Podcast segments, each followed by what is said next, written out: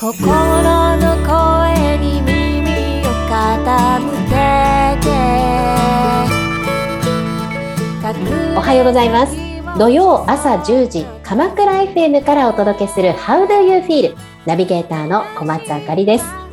えさて8月ですね。暑さがピークを迎えています。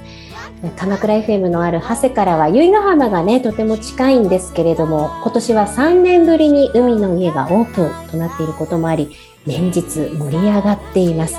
夏真っ盛り。あなたはいかがお過ごしでしょうか？さてこの番組 How do you feel は感情をキーワードに様々なゲストをお迎えして毎日を心豊かに生きるための秘訣を学んでいこう。そんなトーク番組です。今回も番組コメンテーター株式会社アイズプラス代表の池照佳代さんお越しいただいています。池照さんどうぞよろしくお願いします。はいよろしくお願いいたします。えさてこの番組では毎回初めにこの質問をさせていただいています。池照さん今日のご機嫌はいかがですか？ご機嫌は本当に熱い熱い気持ちでいっぱいです。海の家、私ほとんど毎日行ってるんですよ。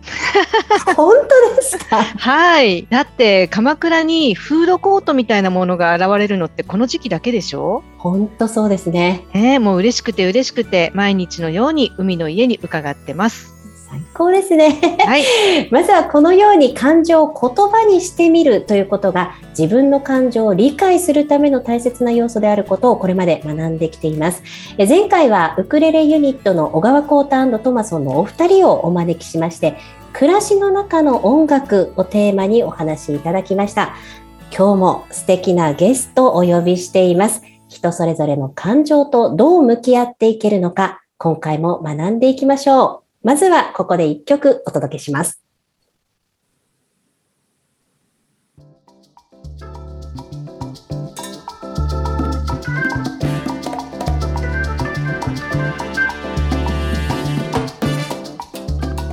土曜の朝、鎌倉 FM から小松あかりがお届けする How do you feel? 今日のゲストをご紹介します。ウィンドサーフィンオリンピック特別強化選手の新島里奈さんです。よろしくお願いします。よろしくお願いします。まずは、新島さんのプロフィール、私の方からご紹介させていただきます。新島里奈さんは鎌倉の海で育ち、小学1年生からセブンシーズの鎌倉ジュニアクラブに入部、ウィンドサーフィンを始めました。全日本ジュニア選手権では、小学校4年生から優勝5連覇を達成。すごいですね。第2回ユースオリンピックでは最年少出場、そして7位の成績を収めました。高校生から RSX 級オリンピック艇に転向し、東京オリンピック出場に向け日々練習を重ね、2018年特別強化選手としてナショナルチームに抜擢。2022年には大学を卒業し、現在も日々トレーニングや練習に励んでいらっしゃいます。今日はプロアスリート、新島さんにたっぷりとお話を伺います。どうぞよろしくお願いします。よろしくお願いします。すごいですね、ケテルさんね。ねそれですごいんですが、すごい可愛いの。そうなの？ね、もうこれね、ラジオでお見せできないのが残念なんですけど、ね、眩しいんですよ、笑顔が。めちゃくちゃ可愛いです。そうなんです。プロフィールだけお伺いすると、うわ、なんだかちょっとごついのかしらって思うんですが、もう目の前で拝見したらもう可愛い可愛い。もう笑顔がピカピカね。笑顔ね。うん。可愛いですね。リナさんすいません。リナさんってお呼びしちゃっていいんでしょうか？今日は。はい。はい。ありがとうございます。リナさんどうぞ今日よろしくお願いします。よろしくお願いします。まずこのウィンドサーフィンとの出会いっていうのはいついつなんですか？どんな出会いだったんですか、えー、最初に乗った時は多分4歳ぐらいだったと思うんですけどあんまり記憶はなくて、まあ、父がずっとプロでプロのウィンドサーファーだったので、まあ、それで成り行きで私もウィンドサーフィン乗ってたんでしょうけど 最初の頃はあんまり覚えてないですね。いつの間にかウィンドサーフィンしていました。物心つく前から。ケテルさん、新島さん、覚えてらっしゃいますね？もちろんです。昨年のもう伝説の回ですよね。大笑いしましたね。はい。もう、コモエスタ赤坂が耳から離れない。あの、ぜひ聞いてみたいという方は過去のアーカイブそうですね。聞いていただけアーカイブ聞いてくればと思いますけど。ださい。はい、リナさんのお父様が以前、ゲストに出ていただいたんですけれどもね、その説はどうもありがとうございました。ありがとうございました。物心つく前からもう海と触れ合ってたわけなんですね。1歳半ぐらいからボディーボードとかさせられて、えええまあ、ちゃんとやはりプロのお父様がついてらっしゃってのことでしょうけれども。そっか、じゃあ、あの、ウィンドサーフィンに意識的にまあ取り組んだみたいな、その一番初めの古い記憶で言うと、どこぐらいになりますかね？えっと小学校2年生の時にうん。あの全日本ジュニア選手権で優勝してそこら辺からは記憶があって、まあ、ライバルの子たちに負けたくないっていう思いで、まあ、練習はちょいちょいしてました。そのあたりから、負けず嫌いさも出てきたと。まあ、そうですねあんまり表には出さないタイプうん。ではあると思うんですけど、まあ、やっぱ負けるとよく泣いてました。う。うんん。かわいい。もう何言ってもかわいい。ウィンドサーフィン、私実は経験したことないんですけれども、ああそうなんですか。ないんですよ。ウィンドサーフィンのズバリ魅力ってどんなとこですか？とやっぱりそのエンジンを使わないですごい速いスピードで海の上ならどこでも行けるっていうのが一番魅力かなって思います。え、かよさん、これ、経験終わりですか？私は自分では、あの、ウィンドサーフィンは操縦したことは、操縦っていうんですかね、あれは。したことはなくて、誰かがやってるものに乗せてもらったことはありますよ。あそうなんですか。はいい。いいですね。なんか自然のその力を使って、思いがけないパワーを感じられるって、すごい楽しそうですね。うん。そうですね。うーんあのこれ今プロとして日々練習に励んでいらっしゃると思うんですけれどもはい。プロになろうと思ったきっかけとかってあるんですか？えっ、と実は私プロ登録はしていなくて、そうなんですか。失礼いたしまはいした、厳密に言うとプロ選手ではないんですけど、うんうんうん。まああのオリンピックを目指すにあたってその企業に所属をして活動をさせてもらっているので、まあ、プロ登録はしてないんですけど、まあ、やっていることはプロ選手ではあるかなとは思うんですけど、まあ、やっぱりオリンピックを目指そうと思ったことが一番のきなんなんていうのそのお金をお金をいただいて活動していこうって思ったきっかけですね。うーんやっぱりあの数多くある大会の中でもオリンピックってアスリートにとって特別なんですか？はい、もう私は本当にオリンピックが特別だと思っていて、そうですね、もうオリンピックに出れたら、ウィンド人生、ウィンド人生は後悔ないかなと思っています。うーんそこに行きたいという思いが終わりかと思いますけれども本当日々のその訓練鍛錬って並々ならぬことですよねやっぱりケテルさんねこれね。うん特にね、あのー今、リナさんが、まあ、学校は今、大学はご卒業されて、今、活動されてるんですが、ちょうどこのやってる渦中っていうのは、学業との両立とかもあったでしょ？そうですね。ね、結構大変なことだと思うんですよ、私。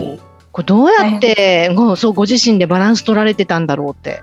まあ、高校、中学高校は本当に結構学業との両立が本当に大変で、うんそれがなん生きてて一番の悩みだったっていうかもうなんかずっと泣いてた時期もあったし、うん。でなんかあの私の両親が本当にウィンドウをさせたすぎて私に。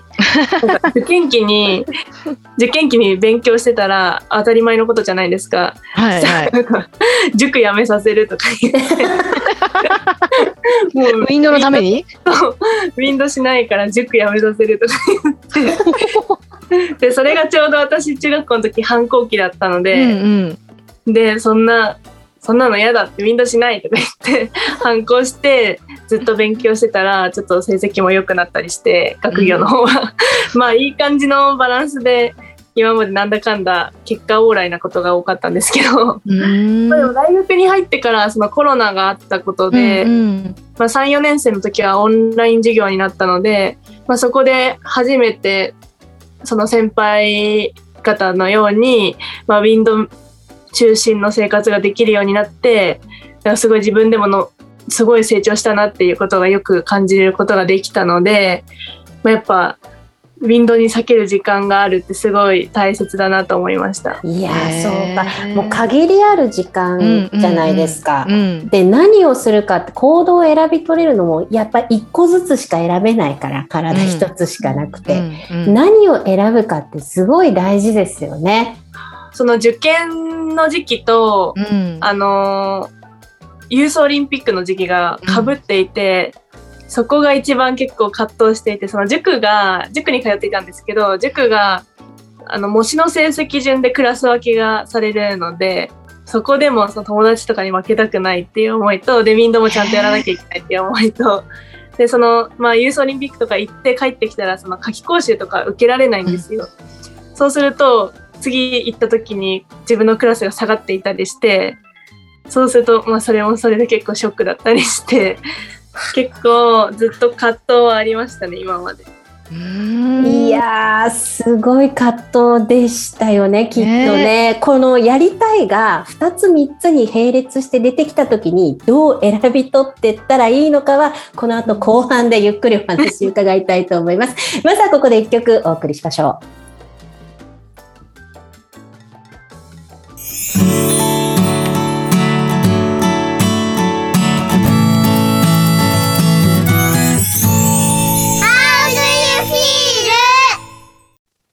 お送りしている曲は今回のゲスト、新島里奈さんのリクエストで、アイブでラブダイブです。新島さん、この曲なぜお選びになられたんですか？えー、と結構私 K-POP が大好きで K-POP のガールズグループがすごい好きなんですけど、まあ、あのテンションが上がるようにトレーニング中とかにかけていたりするので、そのぐらい好きな曲なので かけさせていただきました。ありがとうございます。気分が上がるんですね。そうですね。もうなんか歌ってる子たちがすごく可愛くて、まあ私は今、あの、ウィンドサーフィンで体重を増やさなきゃいけないんですけど、それで太っているので、いつかは韓国アイドルのようになりたいと思って、いつも聞いています。かわいい。皆さんが本当かわいい。もうあかりちゃんが可愛さで悶絶もうメ状態。メロメロですね。もう皆さんファンになってますけれども、可愛さってやっぱ無敵ですよね。うん素敵な選曲ありがとうございました。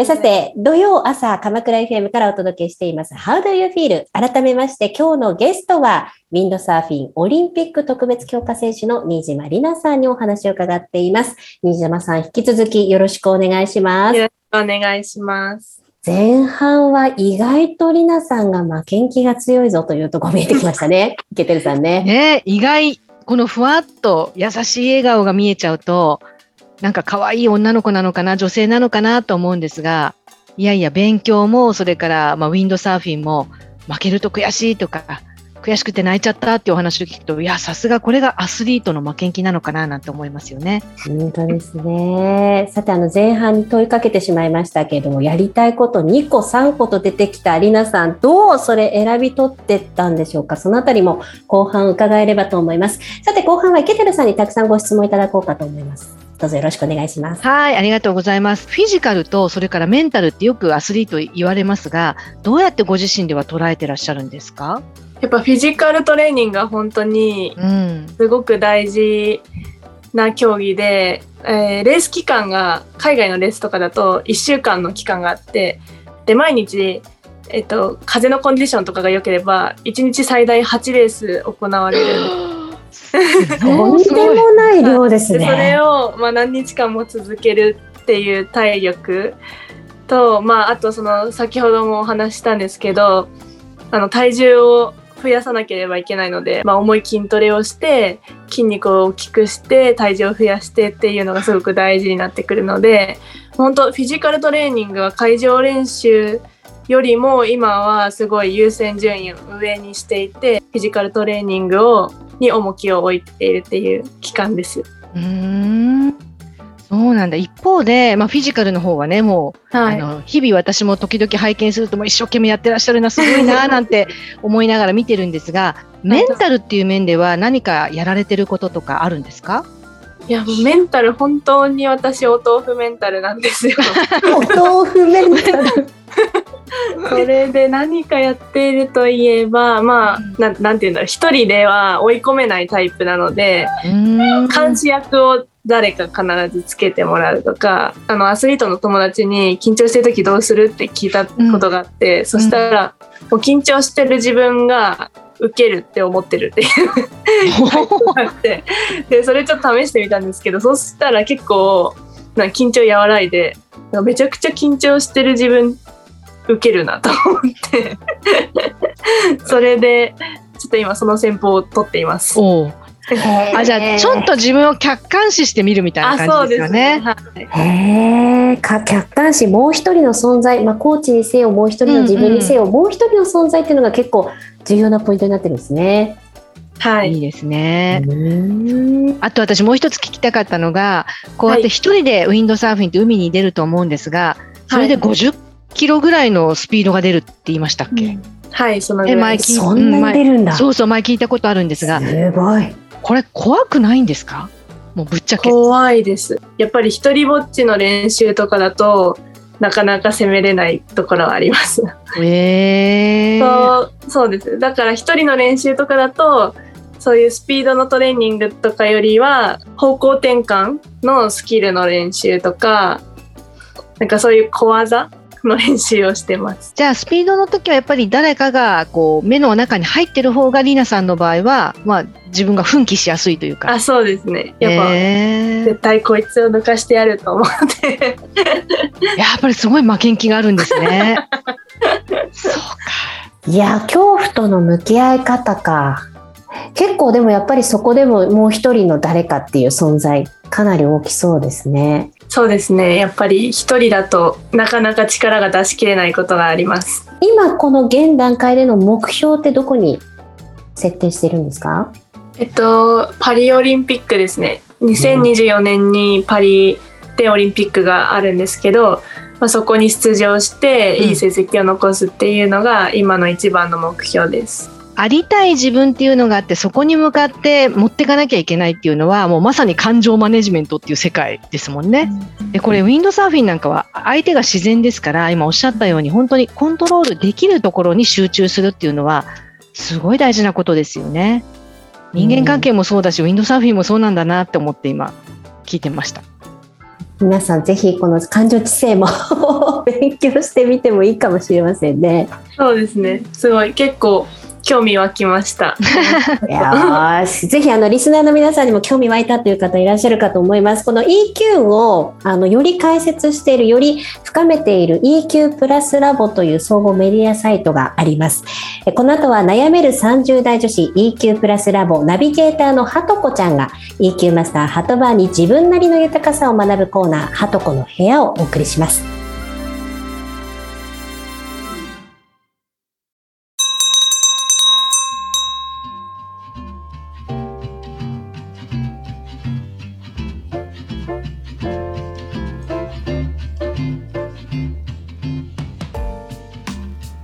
さん、おはようございます。はとこです。How do you feel? ご機嫌いかがですか？今日も EQ オウンドメディア EQ プラスラボのナビゲーターを務める私、はとこと EQ マスターのハトバーでこちらのコーナーをお送りいたします。今日もよろしくお願いします。夏だねそろそろお盆休みの方もいらっしゃる頃だろうか。いつも頑張っている皆さんもゆっくり休めるといいんじゃが。そうだね。私ももうすぐ夏休み。とはいえ、子育てにお休みはないけどね。でも、仕事から離れてじっくり自分と向き合おうと思ってる。そうそう、今月の相談は仕事についてなの。仕事が楽しくありません。楽しいと思える秘訣はありますか？ああ、それは、はとこちゃん、経験済みじゃな。はとば、思い出した？そう、実は私、毎日同じルーティンの仕事をして帰る日々を送っていた時期があって、仕事が楽しくない、どうしたらいいんだって悩んでて、転職することばっかり考えてた。あの頃のはとこちゃんは、ひどく元気がなかったね。そうなの。仕事が楽しくなくて、行く元気もなくて、毎日起きるのも苦痛だった。だからいつも職場に着くのもギリギリ。口を開けば愚痴ばっかりじゃったな。そう。仕事が楽しくないのを人のせいにしたり、仕事の内容のせいにしたりしてるんじゃないかって、ハトバーがアドバイスくれたんだよね。あの時、図星だったからハッとしたんだよ。そうだったね。本当にやりたいことは何なのか、どういう状態になったら自分は仕事を楽しんでるって言えるのか、自分自身と向き合ったよ。具体的にはどんなことをしたの？当時は人事部にいたから、全員の名前を覚えて話しかけてみるを目標に決めた。つまらないって思っていた作業も自分流のアレンジを加えて面白がってみようって思った。そうやって行動していたら退屈な仕事と思っていたことも楽しいって思えるようになったの。働いている人を笑顔にしたい。縁の下の力持ちになるっていうやりがいにもなったんだ。あの時のはとこちゃんの変貌ぶりにはびっくりしたよ。顔と名前を覚えて積極的に話しかけたり私ができることをしたら次第に他部署の人が声をかけてくれるようになったの。そこからどんどん好循環が生まれてきたんだよ。この相談者さんもはとこちゃんと同じかもしれんな。仕事を楽しいって思える状態はどんな状態じゃろ。退屈な仕事の中でも面白がれそうなことはないか。自分の得意なことややりたいを掛け合わせて面白がってみるとはとこちゃんのように自分も周りも変わってきて仕事へのモチベーションアップにもつながると思うんじゃ。結局まずは自分からなんだよね。面白がってやってみるかどうかが仕事を楽しむ秘訣だなって今は思ってるよ。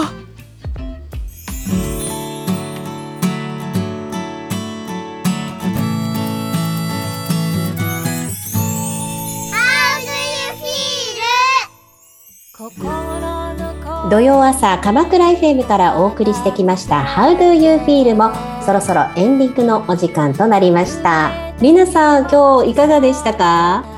ありがとうございました。すごい楽しくお話できて嬉しかったです。かわいい。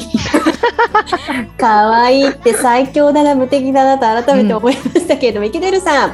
最後にあの今日心豊かに生きていくためのキーワードお願いしますはい、ありがとうございます。なんか今日はもうありたいなと思う姿とか目標に向かって自分自身の言葉とか行動とかを選択するっていうりなさんに、まあこれね自然にやってらっしゃるので、なんかね意図的というよりももうそうやってありたい姿に向けて自然にやってるっていうのが本当に素敵だなと思いました。あとあの自分と向き合う時間っていうのをしっかりと取ってらっしゃる方だなっていうのがすごく素敵だなと改めて思いました。ありたい姿かりなさんがもうありたい姿っていうのが明確だからこそ、その取捨選択がクリアだってことなんですね、うん。ありがとうございました。この番組ではリスナーの皆さんからのメッセージをお待ちしています。鎌倉 FM ウェブサイトのメッセージフォームから番組名 How do you feel を明記の上、ぜひお送りください。